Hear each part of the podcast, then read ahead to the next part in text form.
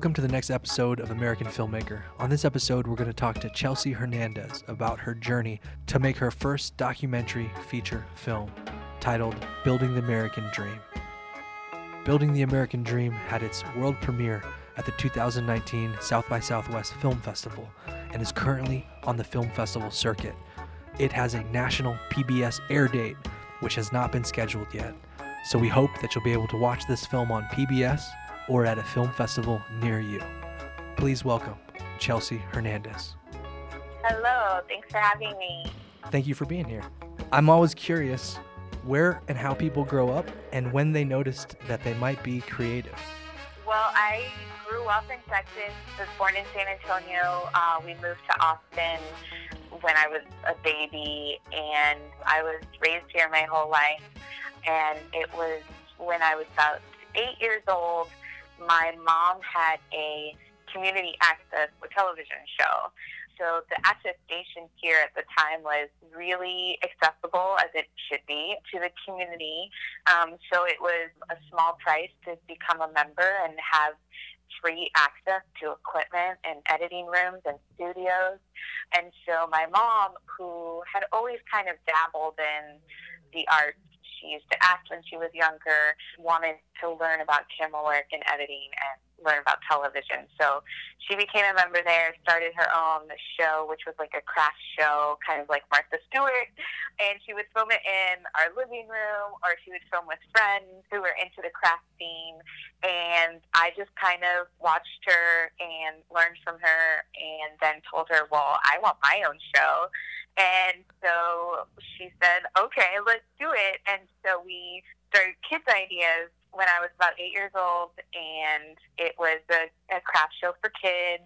We traveled to small Texas towns to give kids ideas what to do in their spare time, then did crafts and cooking, and we filmed that in our living room. My neighbor across the street sometimes was a guest. My sister was on the show. Uh, my dad ran camera sometimes. Me and my mom directed and produced, and she edited, and I would sit in the edit room with her. So it was a total family affair, and I did that for about eight years of my childhood from 8 to 17 years old. And it actually like had gotten some attention um, the few years we were on the access station and was picked up by the NBC and WB affiliates in Austin.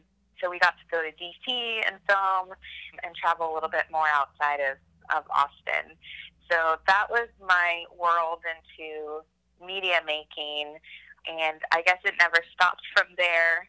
I think I look back at it now and I realize how helpful it was to have that because to me it was normal to like have a job or have a career in television because I had kind of grown up with it so young. So when I finished high school and decided to seek a career in media, specifically television and filmmaking, it was kind of normal for my family to accept that. So so yeah, I, and that was also too where I learned how to edit, and that's kind of my trade now. I got to watch my mom edit tape to tape with the knobs and the cooking, and and now I kind of appreciate the beginnings of, of editing and just you know bringing a whole story together from hours of footage is a is a process, and it's something that I really enjoy. I feel like when we're growing up, I don't know if we're always encouraged to follow all the creativity. And so in a way, right. this was full on creativity from from the age of eight. Yeah, I mean, my weekends were usually spent filming episodes, and during the week, you know, after I did my homework, my mother and I would plan shows together or kind of do some research, find ideas. So it was definitely a large part of my life and yeah, so like where I'm at now is like not surprising to my family where I see, you know, other people. I think there are students I went to college with who maybe were seeking out a career in that are, are no longer in that. And I think it was just really helpful to have my family like be supportive and understand that I wanted to go into into media and that and that it was okay. I think it really proves that you got to be in it for the love of the game Or like what I like to say is story over glory. yeah, oh. for sure. Definitely. Because it's not easy, that's for sure. So we're definitely just making making media for for definitely the story, you know. Coming from that, making the high school college transition. So for any young people listening, you know, thinking about studying media or for all the eight year olds. What was that transition like? And then how did you choose what college to go to? Yeah, it was a, a lengthy process. College usually takes about four years, and it took me eight years. So I first went to community college in Austin because I really wasn't sure what school I wanted to attend, and I was able to get enough scholarships to pay for my first couple years um, here, and it was all the basic stuff. So I was like, I'll just get all that stuff out of the way because I was sort of on the the edge of like, do I want to go into broadcast journalism? Because I thought maybe I'll be a news anchor, or do I want to go into film?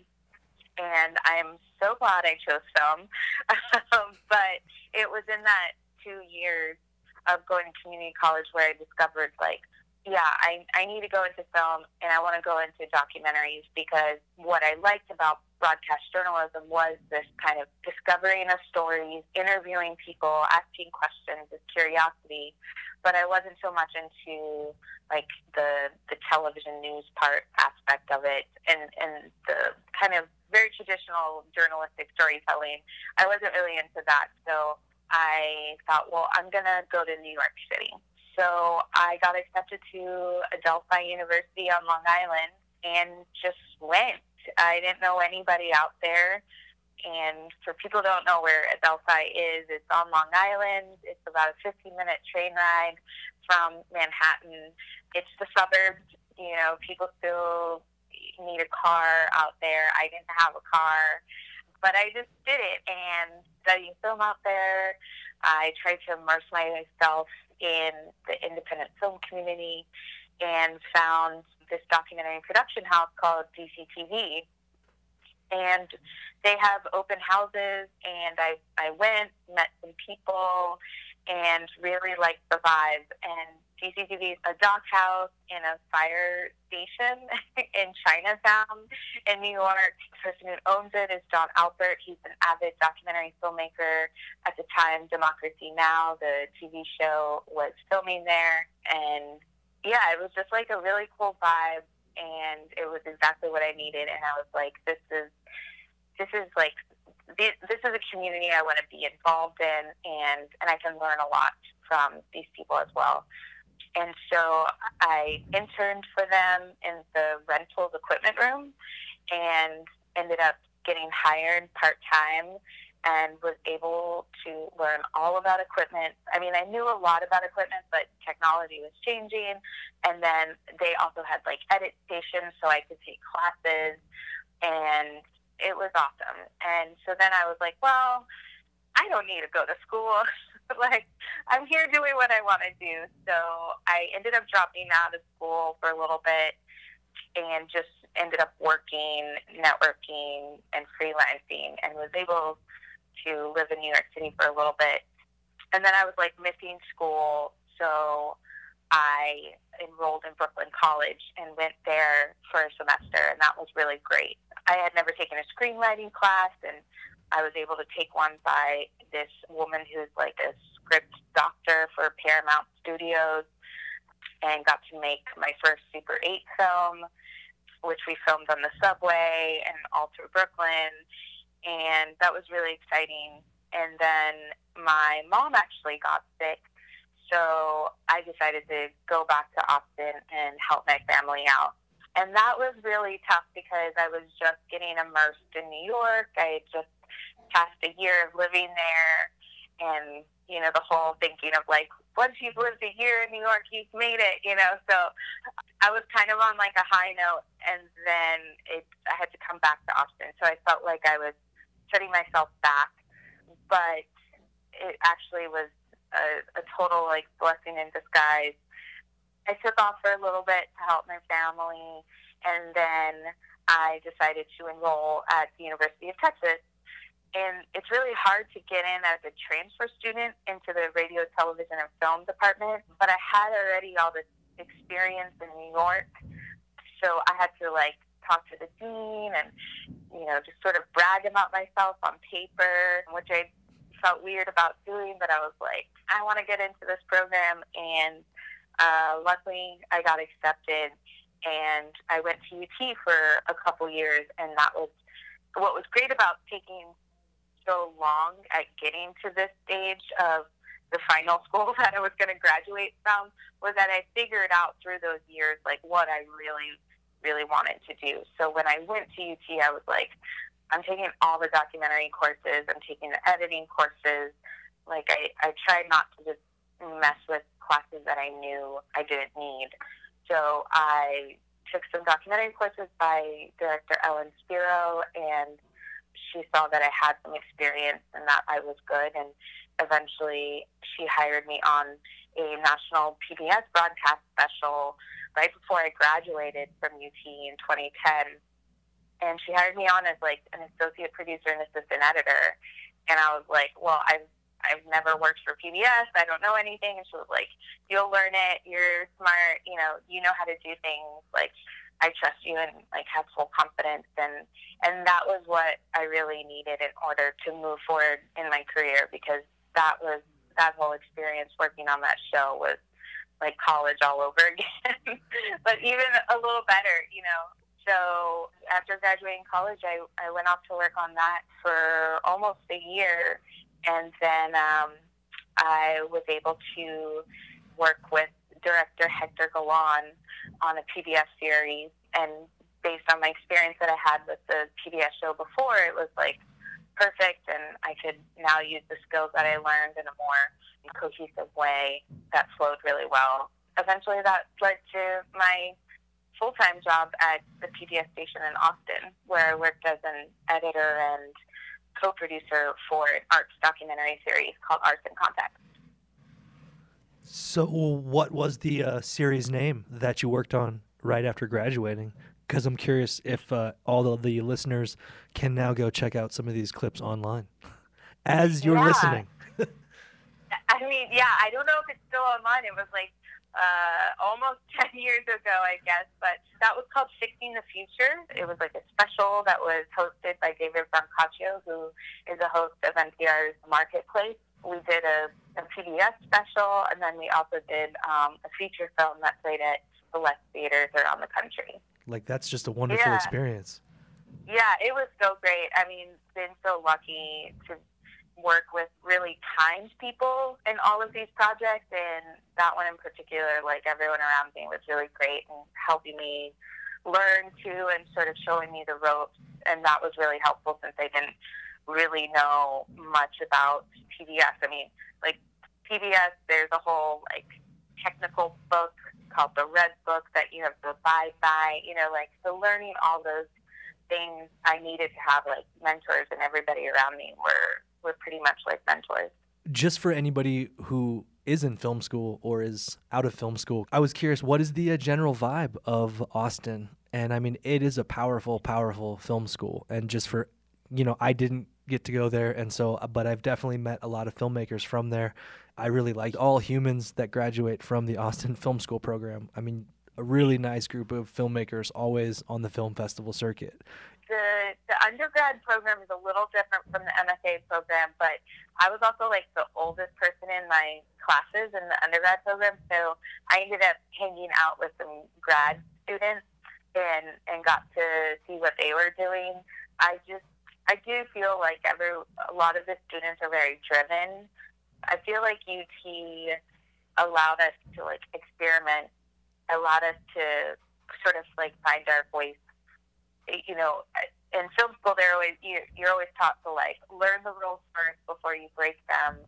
And I mean, I was also there like the last two years of of my program, so I wasn't there at the beginning two years, and maybe it's a little different because I feel like the last two years maybe people already know like what they want to do and their style and stuff. So maybe I have a little bit of different perspective than others, but I do feel like people got to make what they wanted to make. They got to experiment and play with form, which I thought was really cool. I also had taken an advanced narrative class with Kat Candler, who's the uh, showrunner for Queen Sugar, um, who's directed some episodes there, 13 Reasons Why. Like, she's done so much stuff. And um, that class was, like, phenomenal. Like, she, not only did we have to, like, work on other people's films and, and make the film, you know, finish it, complete it, but then afterwards, like, we had to figure out where we were going to put this film. So we had to research film festivals that you know maybe our niche that our film could be a good addition to. Um, figure out how much it costs. Like you know, figure out the budget for doing distribution. What are those distribution outlets besides film festivals? So it was really cool to be able to see that like oh we've finished a film, but that's not the end of it. You know, like now let's bring it to audiences and, and how do we do that? And I think as a young student, like to understand that early allows you to see like, how to sustain a career as a filmmaker, you know, knowing that whole path for a film. And same with like I took an editing class by Kyle Henry and you know, the last couple weeks of our class, we were also talking about what it is like to be an editor in Hollywood, in indie film, um, as a freelancer. You know, getting that sort of real world advice was really helpful. And then also just setting a wonderful base for the Austin film community. So then, right. transitioning into Austin PBS, you know, there are a lot of filmmaking communities around the United States, and I feel like mm-hmm. it's good to know what the flavor and the feel is. You know, the creators of all kinds can actually choose where they want to live. I feel like maybe 50 to 75 years ago, you know, you still had to be in these epicenters, whereas now media right. is kind of all pervasive and kind of reaches everywhere. So, mm-hmm. so the stories can kind of come from a lot of different places. So I guess, what's Austin like? Yeah, for yeah, I have friends in New York who are thinking of moving to Austin. Austin is still a small community. You know, the the filmmaking community is still small. You, everybody sort of knows everybody, uh, but we're all very. I think it's a very open community. I know the news always, media always talks about you know Austin being the third coast, and you know I think it is in some ways. I think the biggest difference is, you know, there's still a lot of money in New York and LA, you know, so so freelancing here I think can be a little difficult because there's not those big bucks here. You know, there's not big investment firms and stuff. Like with my feature film, most of my money, you know, came from outside of Austin, came from outside of Texas, you know. So you have to sort of understand that your the the resources are probably going to come from outside of Austin. But the people are there's really great people here. People are really creative. People are really collaborative, and people you know talk talk to one another, and and it's great because then people recommend you for stuff, you know, which is helpful, especially if you're freelancing. We have some really talented filmmakers here. I mean, PJ Raval, you know, has made a lot of documentaries here. Keith Maitland, and yeah, I, and and having that like really strong talent here is is pretty cool. Annie Silverstein just like had her film Bull premiere at Cannes, and and I think she's based here. She went to the MFA program at UT, and they filmed in Houston. Her and her producer, um, but I believe they're based here in Austin. So, so there's definitely some good talent here, and I think it's I think it's only gonna get better just comparatively to give people kind of a you know creative analysis of all the different cities in the U.S. You know, if I were to say you know do a comparison similar to Denver, which is the closest city mm-hmm. that I'm I'm living to, I would say yeah, it's it definitely does not have as much creativity as Austin. There's not a lot of film stuff. There is an independent scene. A lot of majors come in to like shoot scenes here and there's kind of mm-hmm. a documentary thread that you can see happening like uh, films like Icarus. That guy was like a Boulder-based filmmaker, and now I think he's probably um, you know bouncing back and forth between L.A. and Boulder. So Boulder ends up being more of like a destination location. So like a lot of creatives mm-hmm. might like come through Boulder, but then you know there's a couple agencies here, but again, freelance is is hard, you know, and so to Mhm. to get the bigger clients, you know, they're basically coming from New York and LA, but also, you know, I'm trying to develop a bigger idea and I'm calling my friend who lives in New York because he can think Mhm. he just has the bandwidth to kind of think about that kind of thing, you know. But, you know, finding the right people. And so interestingly enough, I've been trying to, you know, foster and help build a Colorado creative community. And like there are, you know, directors from out here you know Daniel Young, he's done some HBO stuff, and then there's some older old schoolers. But I mean, there's just kind of a smaller scene, and it's not even like Chicago, and it's definitely not like Austin. So, Mhm. so move there, Mhm. guys. Don't don't move to Colorado. no, don't move here. No. Just- don't move to Austin either. yeah. no, I mean, a, a lot of people are moving here, and gentrification is happening in a lot of these big cities. And in Austin, we're feeling it a lot, especially in the artist community, because you know it's it's starting to get more expensive. You know, Yeah. food prices and rent is like going up, um, and so artists are being pushed out of the the neighborhoods where we used to live in. So, but in comparison to like Chicago, New York, or LA, like it's still really cheap, you know. And and so I think that is one of the great benefits. Like I've I've thought about leaving Austin like so many times because I have a good network in other places. But then I just think about the rent in other places, and I'm like, well, if I could just like live here, you know, like just be my office base, you know, in Yeah. Austin, then I can seek work in other places or, or get grants from other places in order to like live here because it is it is a comfortable place. You know, like you were talking about the the grind in New York City, and and I've I've thought about moving back, but it that grind is is really like it's hard on your your mental capacity, you know. And I like driving a car, so and getting around pretty easily. So I think then, oh well, like maybe I will just stay in Austin. It is pretty comfortable, laid back. People are really chill here, really friendly, and and so that kind of it's you know kind of outweighs the struggles with with freelancing or you know sustaining that career. Somehow I feel like now being a a media creator, um, a writer, a director, a producer, it really opens up this this lifestyle for remote work or travel based production work that then you're either doing the post work on or you know doing all of the pre-production work on to do all of the development. And so i do think Mhm. it, it can open up something to where if the creative force lives in a place that they love then that's the best thing for the creative force you know? And and then all of the stuff around it becomes project based i mean at least that's what i'm trying to pursue. Because just in a similar fashion you know new york you kind of learn all the lessons and then you go well what do i need to be healthy and like i discovered i really Mhm. love tai chi and so now i can't leave colorado until my tai chi teacher doesn't exist and so i'm just Mhm. trying to become like a superhuman tai chi panda and then while at the same time as being that you know then i'm just trying to create at scale but also do it in a way that kind of outworks everybody living in new york and la because i do think yeah. Regardless of what we want to believe there are glass ceilings everywhere.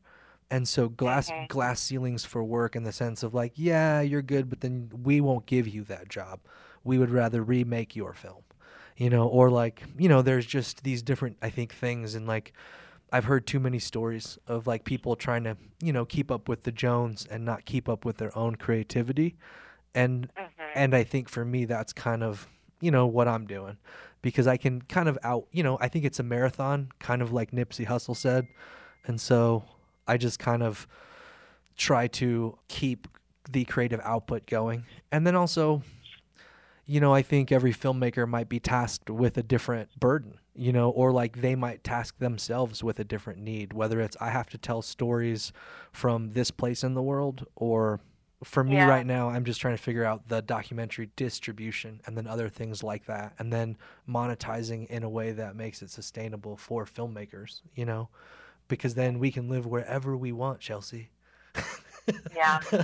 Yeah, i get mean, excited about yeah, that Yeah. and and I'm like, you know, I I want to make sure that my mental health is, you know, is okay and has space to to be creative, you know, to continue to be creative. So we have the Colorado River that runs like right in the middle of town, and they have a really nice hike and bike trail that I can walk to from my house. Like my neighbors are super awesome. Like just and and having that little bit of nature just a you know half a mile away is like super helpful for me to you know just you know release and and continue to be creative. And then what's so great about you know technology now is is we can work with people in different cities. I worked with two editors. One was based in LA, one was based in San Francisco. My sound mixer and composer was based in New York.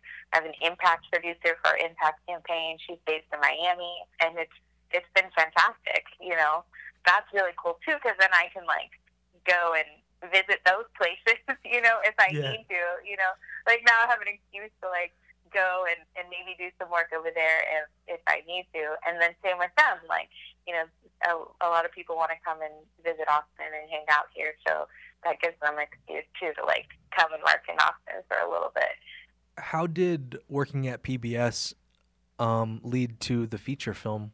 I know there were a couple short films made in between the feature or like were there did you make any short films i saw one that i was watching about the two pregnant women Mm-hmm. One was a citizen and one was illegal. So through the pregnancy, you know, she had mm-hmm. other other issues. Was that something you made before? I made that after I left the PBS station. I was making little shorts before and during my time at KLRU here in Austin. I made one with my boyfriend Eric Mock. We co-directed a short documentary called See the Dirt, which is on Vimeo if anyone wants to see it, about a teenager who collects vacuum cleaners.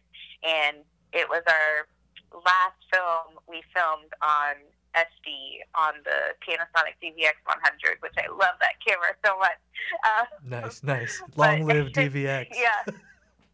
Yeah, I love that camera, man. That was like my first camera I bought too, like major camera I bought. But it was like at the time where like things were already starting to move to HDV and then to HD, and we hadn't like made that transition yet because there was still stuff being filmed in SD, and we were just like, oh, we don't want to let go of this camera, but we knew like we had to move to HD. And we had thought about it when we were making the film. We were like, ah, should we film in HD or should we film with the DVX? And so we we ended up filming with the DVX because we had the cameras and it was accessible. But also, I think it was a good choice because I mean, this kid has like over 200 vacuums. Some are really old, and um, it just brought a kind of cool graininess to the film that was a little vintage-like um, and kind of quirky. It's a quirky story, and yeah, that film did really well. Like we won some awards. It went to the Edinburgh Film Festival in Scotland. Went to a lot of places in the U.S. And uh, so yeah, that's on that's on Vimeo. You can just search for See the Dirt if you want to watch the whole thing. I'll put the um, link in the bio. So for anyone listening on the Apple iTunes or the Spotify, it'll yeah. have a link. I think one of them will have it. Cool.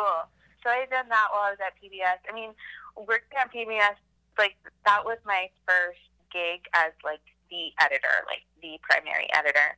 And I had always done producing stuff, so it just felt natural to also produce while I was editing. Um, I had always been an assistant editor, but I felt like I had been doing that for about three years, so now it's time to like jump into that edit role. And and again, I had like an amazing director, Mario Troncoso, who you know invited me into the space and gave me an opportunity to to learn. So the first year was was really tough. So Arts in Context they no longer have the TV show portion of it, but when I was there my first year, we had to cut 12 half hour episodes, one a month, and then we also had a, a couple one hour specials. So I also edited two one hour specials. And it was the first time I ever got the flu. I got bronchitis. I got strep throat. Oh, wow. it was the sickest I've ever been in my whole life. That's a lot of but, content. Uh, yeah, it's it's a lot of it's a lot of footage. It's a lot of work for like one year, Um, and and many times like the show wasn't even fully filmed. Like I I was getting like final footage like days before like the episode's supposed to be picture locked. So it was it was pretty stressful. We were a super small team. It was only me full time. Mario was full time, and then we had contractors that we worked with. I had a really awesome assistant editor who was an intern with us, and then she became a contractor too, and I still use her today. So it was a lot of work, but I'm glad that that happened because it pushed me to to know the formula sort of of cutting a story. So yeah, yeah. I learned, you know, how to cut emotions, how to cut an art really quickly. I learned not to like get so connected to my footage um, where like then I'm just dwelling over it and I can't let go of it, you know, because in television you have to like keep going. So if, if the shot's not good or it's not doing anything, like throw it out. And and that was hard for me at the beginning because I was like, ah, oh, but maybe we can use this. I was like, no, we got to go. um, so, but yeah, awesome. and and yeah, I mean, and and then it also like just made me understand just all the elements of a documentary. You know, how many interviews we need to tell a story, how many scenes we need, and I know that may sound like really formulaic and not exciting, but no, um, no, no, that's real. Like that, this is like yeah. I, actually what I made the podcast for. Because my follow up question, which I don't want to interrupt, I, I literally want you to go back to exactly what you were saying. But um, what was the strategy? Well, I mean, thankfully, like I was working for a director who knew exactly, you know, what he wanted. So he wasted no time in interviews, like asking a bajillion questions, recording for an hour. You know, like he had the questions and the story already sort of just the heart of the story. You know, we never exactly knew the full structure, but we knew. So Arts in Context follows artists. It usually follows some sort of personal story of theirs, and we understand like why they do art or why are they doing a certain performance. And so he he always knew like the backstory of this artist, their their purpose, where they're from, like the, the meaning behind um, the piece of work that we're filming. So I could always get a gist of what the episode might be. And so he was very direct with his questions when he interviewed subjects. So we only had like 15 to 20 minute interviews, which is fantastic because then it's like, okay, this is all I need. You know, um, yeah, yeah. I don't have to waste time listening to a whole hour interview because in the end, the 30 minute episode is probably only going to have like 10 minutes talking, 10 to 15 minutes talking, you know? And then he knew the scenes that were going to be filmed. So as those scenes would come in, me and the assistant editor would, you know, pull select and make really short sequences of the select, you know, like five to 10 minutes. And then I would chop it down and just like build a scene. I really like postcards, so I would kind of throw out postcards of the scenes and and that would help me create an arc of like where we were going with this person. And there was always like a backstory with the artist so we knew there needed to be archived footage. So myself and the assistant editor too would do some research while um, production is still happening and try to find old videos of the artist or if it's dealing with an issue. Like one episode we did was on um, this group that are this artist who put a dead tree in the middle of the Colorado River, like right downtown, and painted it white, and it was kind of hung, so it was kind of like floating on top of the water. Um, so when you saw it from afar, it looked like it was it was floating, and that was to commemorate the like hundred and thousand. I think there was a hundred thousand trees that had died from the drought that we had like a couple years earlier. So it was finding, you know, news footage of, of that drought or footage of trees dead, you know, like through news footage or archival footage, so stuff like that. So it was, it, it became like a process that we, we got like towards the end. Everything just sort of like fell into place. The hour pieces were a little trickier. It was like a longer story. It was a little more in depth um, we had more interviews, more scenes. So that one, you know, we had done one on a African ballet class, and there were a lot of different ways we could have gone with that, and we ended up doing a few a few cuts on that just to like get it right because it was making the hour piece was a little bit more intense, I guess. It was more in depth the story. So so that took a little bit more work. So how long did you work there? And then did that help you discover the feature documentary?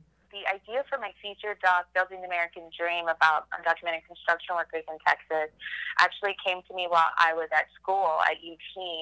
There was a scaffold collapse in 2009, and three workers fell to their death while building a student luxury condominium on campus.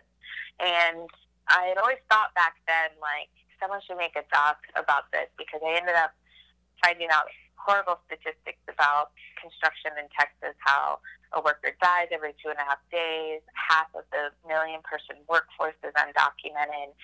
So being close to that accident felt really close to home, and and I knew it was an important issue that needed to be discovered by mass audiences. But I was also like still learning then, so I was like, that's a really big issue that sounds like a big movie and it needs to have a big budget and like I can't do that right now. So I was always like, oh well hopefully like someone will do it. Like the New York Times has done this big article on the organization I filmed, the Workers Defense Project, and had uncovered all these statistics and I was like, oh surely like someone someone will do a documentary now. Like it's the national news, you know? Yeah. And um, and then I was working at the PBS station, and I don't know, like I just one day like done some research to see if anyone was like doing that story because there were still accidents that were happening to construction workers in Austin, and I just started getting fed up with those kind of headlines.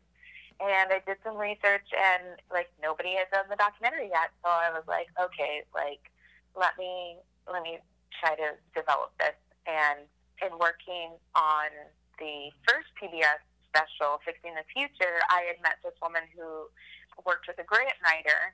And so I met up with her and she helped me write a, a treatment, you know, write all my ideas that I had and put them into story form on paper, which was extremely helpful. And I would recommend anyone who's going into documentary to get a grant writer. It's expensive, but it's worth the money. Sometimes, if you're just starting out, you can get the grant writer maybe that can write the treatment for you and then not get paid until like the grant you get awarded a grant and they can take their money from there. So we started doing that. I applied to the Austin Film Society Texas Film Grant, was awarded, you know, some money. It wasn't a lot. It ended up paying my grant writer, but it allowed me to start like building an audience for the film and building interest with it and also gave me like confidence to move forward with it. And now I have like a treatment, you know, a proposal that I can apply for more grants for.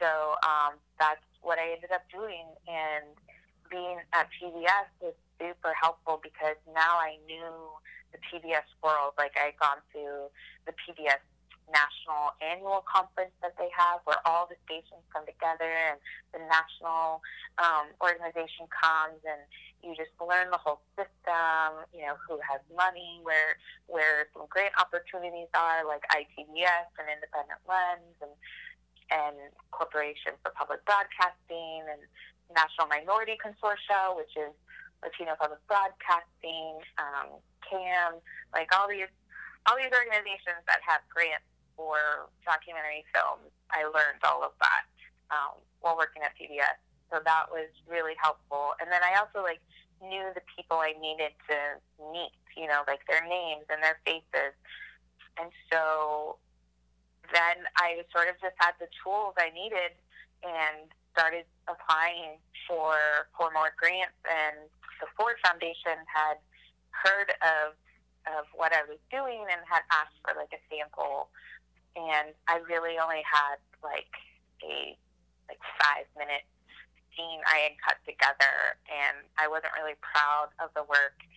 And I was like, oh my god, like they're asking for footage. Like I don't want to show them this, and I didn't have a lot of footage, and I also was working full time, and I was like, I don't have time to like cut together a whole thing. So I kind of, I was like, oh yeah, sure, I'll send it to you like in a few weeks, and I never did And then, like, they bugged me and they came back and they were like, hey, we're following up. And I was like, oh my God, like, they're following up with me. I have to do something. Like, this is crazy. So I, like, bit the bullet and cut together, like, um, I think it ended up being like a six minute, like, sort of teaser reel. I found archive footage, you know, like, and I cut together something real quickly. And I still, like, was not proud of it and I was like, man, like I don't know if this is the right thing to do. Like, am I blowing it for showing them footage so early? And I'm glad I did because then they came around and they gave me like a micro grant for production travel and and I, I feel like that was probably a test to see like, you know, am I am I capable of, of making this film and I guess I was to them. I, I ended up traveling to DC and to Mexico, um, did some more filming, was able to pay people, which is like such a good feeling to pay crew members. Um, and and started like filming and then they were like, Okay, we're gonna give you um, a production grant and it was enough for me to be like, Okay, I'm gonna work on this full time. I don't I think I can quit my job now. So nice. um, I had been at KLRU for like three, three, three years, maybe three and a half years, and told them like, this is an opportunity. Like I can't pass up. I'm gonna go ahead and take this and work full time. And and it was just like a dream come true. And uh, once I had Ford backing, you know, now I had like the trust of a very credible institution behind my film. But I think that helped me get other grants that soon followed after that. Congratulations, by the way. Thank you. Thank they Ford has been absolutely incredible. They have a fantastic like film arm, JustFilms, and uh, again, like having confidence in me, a first time filmmaker, and and they do that for a lot of filmmakers. Like they really give opportunities to filmmakers of color, to stories of color, you know. And it was I'm like super grateful for for their support and encouragement. So then you've got the grant, you've got some footage, production has started, and now the stage is set. So what happens next? 2016 happened. yep, yep, yep. That's real. That's the year. I'm down. 2016 definitely happened to me too. It was it was real. yeah, yeah. Because I had been filming for like filming for a good like maybe year and a half, and I thought I was done. Like I had the story of a family who lost their son to heat stroke on the job, and filmed them fighting for a rest break ordinance in Dallas, Texas, so that other workers can be protected and have the right to take a rest because there's no federal or state law mandating construction companies to give their workers a rest break. So I was like, here's the story, you know, like this this is it. And then yeah, and then 2016 happened, and I was like, oh man, what it's do I do here? yeah, because you know there were ice raids. Uh, a couple people in the film are undocumented. One of them has check-ins, and her check-ins now became really grave. Like she, I the the fear was real, and I could feel it when I was with her, and I filmed her at a couple check-ins, and so you'll see that in the film, and it's really tense. It's really tense. So I knew I had to like continue filming, but I needed the post production process to start. So we had also gotten accepted to the Tribeca um, an A&E Story Lab, which is a three-day workshop for directors and their editors and it was just like the perfect timing. Like we had all this footage, and now because of the election, like it just brought in a whole new story element that we weren't sure how much of it to put in or how to put it in because it did feel like it was another another component, like another film almost. So going to going to that workshop was was super helpful and helped us thought more. It, it helped us think more about um, story structure. And so in the end, like we really don't have the elections. Like we had a whole scene that we cut of workers watching the elections, the votes come in on election night, you know, and and we scrapped it, you know, because in the end, like the film is about an issue that has been happening for the past like 20, 30 years. So one election isn't gonna like it. It may make matters worse, but like if it had been the other way around, I think the issues may have still been present. So we didn't want to distract from the, the heart of the story, which was you know the lack of, of safety regulations and in the construction industry and the exploitations that immigrants face. We we cut the film over the next year and a half. I I cut it with a co-editor um, based in LA. She's actually from San Antonio, Texas. We went to school together at UT. We both had similar editing styles, and and she spoke Spanish. I'm not fluent in Spanish, so I needed someone who was fluent. And we also had like a team of assistant editors, translators, we had some interns who were fantastic, just kind of all on board for the, the post production phase. And then we also had a consulting editor based in San Francisco, Manuel Zingati. And he helped us with the story structure also. And then, you know, he, because he has been a, he's a professional editor, like he's been editing for probably like 20 years or so, you know, he brought to the table some really nice nice breathing moment to the film and and just cut things in a way that felt really well, really good.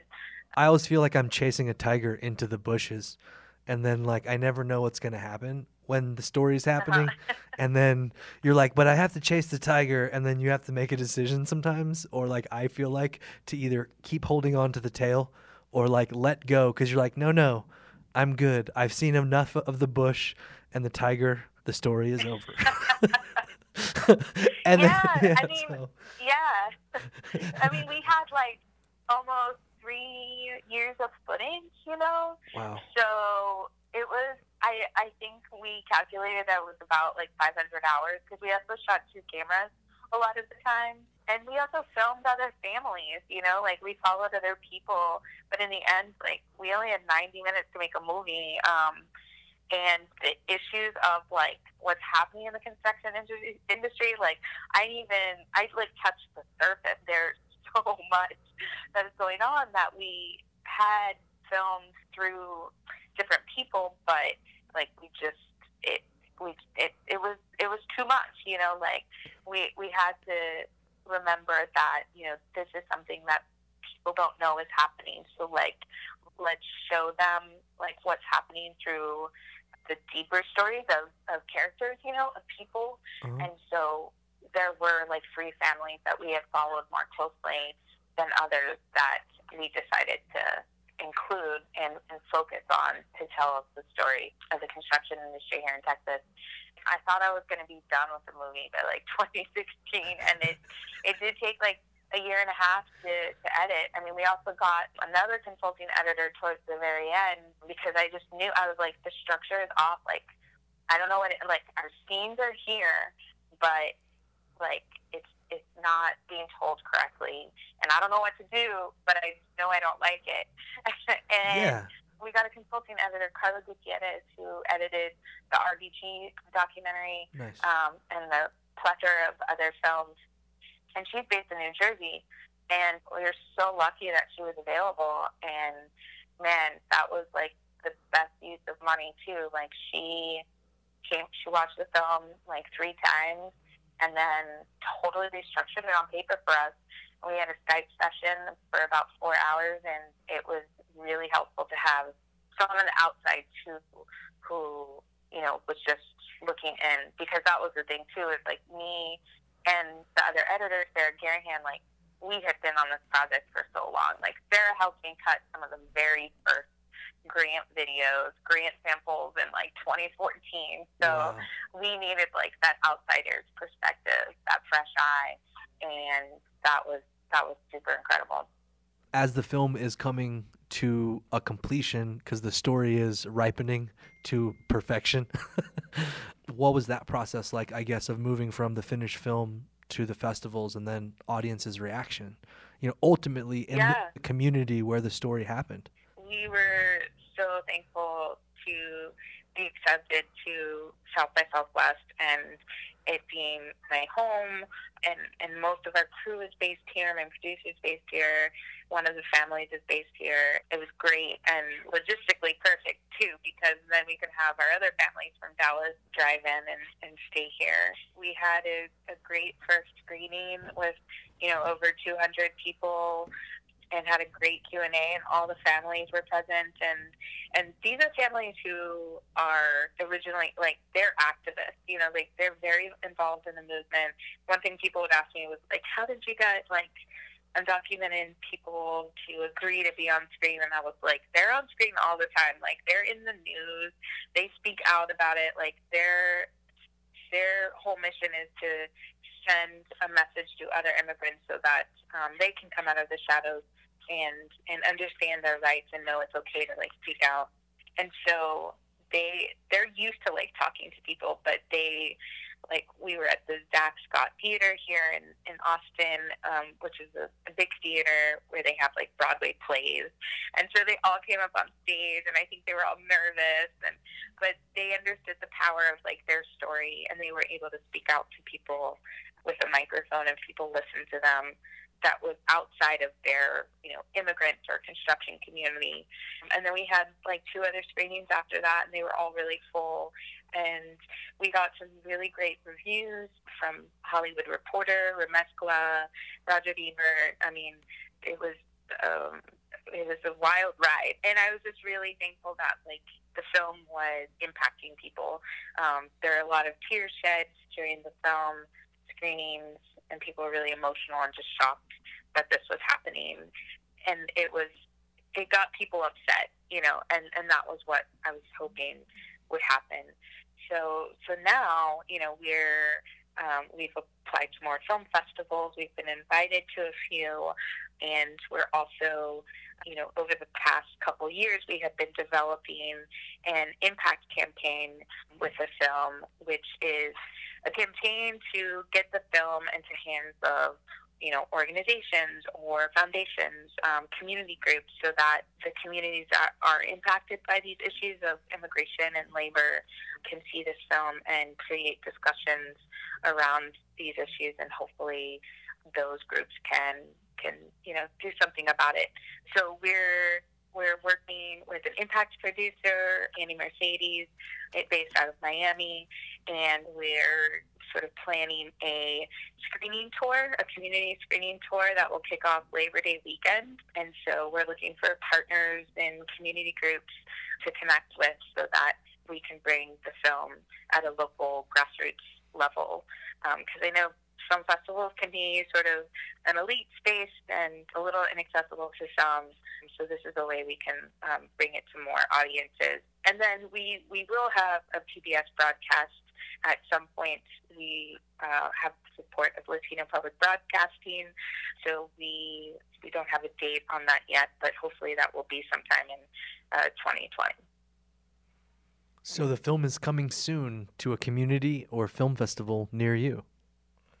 Yes, for sure. And and we have a um, you can request a screening. Um, we've got a button on our website, buildingtheamericandream.com. So anyone who's listening and is interested in bringing it to their community, you can go ahead and fill out a form there. Um, we'll get back to you. What was that like seeing? Because I mean, film festival communities are unique in a sense, and then you're always trying to you know bring the film to make sure that you can distribute the film and so film festivals are the good place to start uh, just for you know audience members listening who like might not be aware. And then after you know you do that then if you're lucky uh, much like chelsea you have a distribution date in place with pbs and then you build out the rest of the distribution and the impact and the community outreach around that. And so totally respectful to all film festivals and all film festival audiences.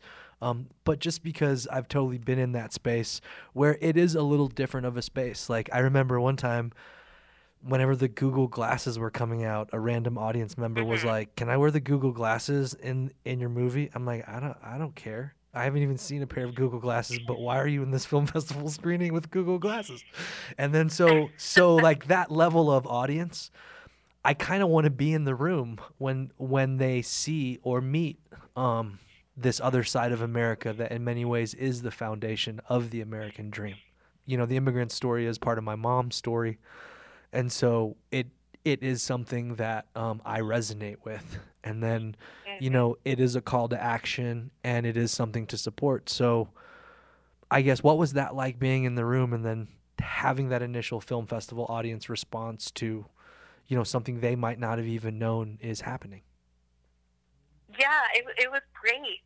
I mean, just like you said, like it, you know, like this, this film, you know, needs to reach, you know, both sides of the aisle. You know, like Yeah. and and we, you know, there's construction everywhere. I, I I think everybody who's listening has like walked by a construction site, might know a family member in construction. Like we all know that it's a really hard job, but we never really think about the actual people who are building, you know, our economy and our cities. So the the festival audience is a great audience to be able to um, share this film with, and it was it was really great seeing people's reaction. Our last screening at South by Southwest was at the Austin Film Society Cinema, and the executive director of AFS was there, and the artist director, and and and they were really moved by the film, as well as other audience members, and and that was really great to see. We got a standing ovation, and I knew then, like, okay, this movie, this movie is good, you know, because like Yeah. throughout the whole process of making the film, you there's so many like confidence issues you deal with and insecurity and it, I don't know if I have a film I don't know if it's good and so the the stellar reactions we got from the film festival audience made me realize okay this movie is good and I think it will impact audiences so it was um it was really a re- really uh, rewarding experience I think this is a really good high note to go out on, just because I think it's a really wonderful. We're kind of up to date on the journey. The next time anyone sees a construction site, is there any facts that we can think about, or like anything that people can just, you know, know is really happening, so that they won't be caught in the illusion of uh, Western expansion? right. Yeah. I mean, I I know there's like a lot of anti-immigrant rhetoric going around in mainstream media and um, and social media, and I think what we should understand as a society is that you know immigrants built this country and they continue to build this country, and there are probably a few immigrants on that construction site that you pass. So I think they deserve to be treated with dignity and respect, just like anybody else and and we also like I feel like should appreciate construction workers. I mean, it's a really hard job. It's very labor intensive. It's you know, in Denver, I'm sure they're working out in very cold um, conditions or in the snow. You know, like work work Yeah. doesn't stop. Yep. I can only imagine like hammering and working inside a house that has no heat. You know, like putting up the walls and the molding, you know, like, and while you're wearing a parka, you know, I Yeah. mean, extreme conditions. And so I think we just, we need to understand that and, uh, and appreciate their hard work, but also know that for workers, you know, they, there are rights that they have regardless of status, whether you're undocumented or you're a citizen, like you have the right to get paid as a worker. So no worker should be robbed of their wages or be paid at like slavery wages. And and you know the rules are, are kind of vary from from state to state. And I'm actually not sure how Colorado lands in in the country right now as far as wage conditions and safety conditions. But I think it's definitely something to to think about. And hopefully we can come and share the film with Colorado audiences soon so that people can be impacted by the story.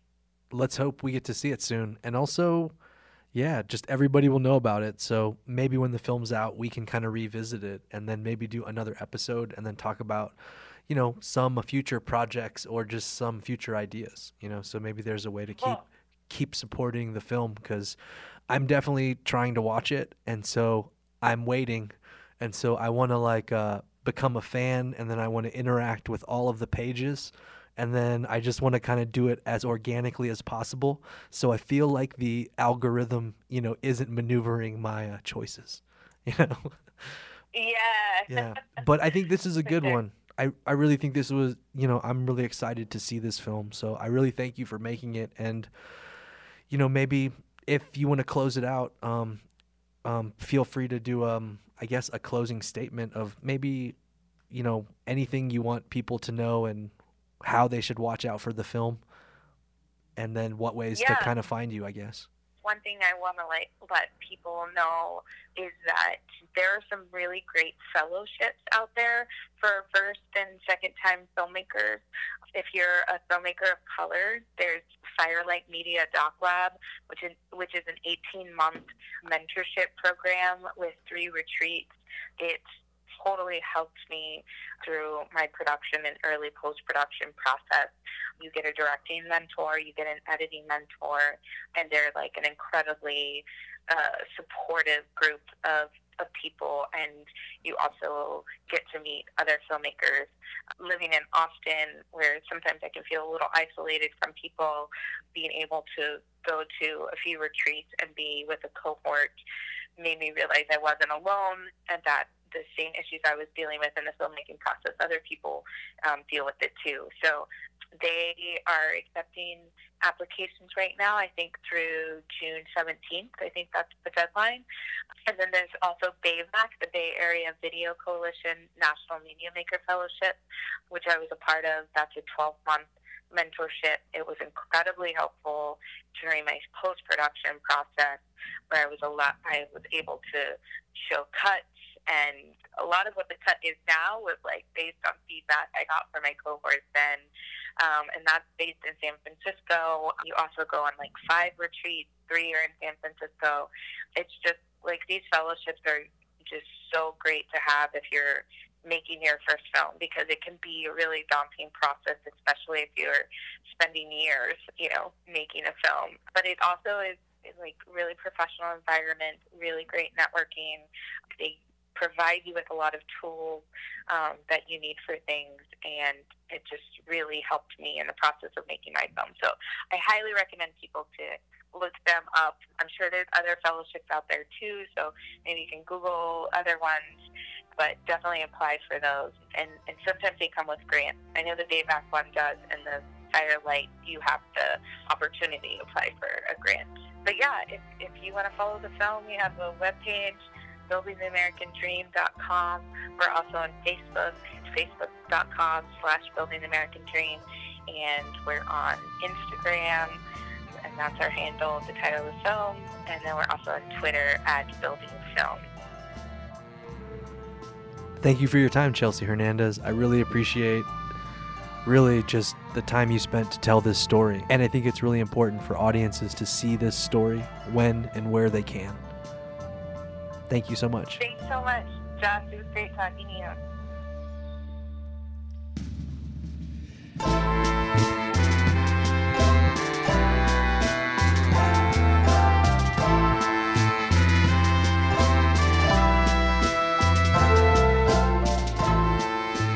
Thank you for listening to this episode of American Filmmaker.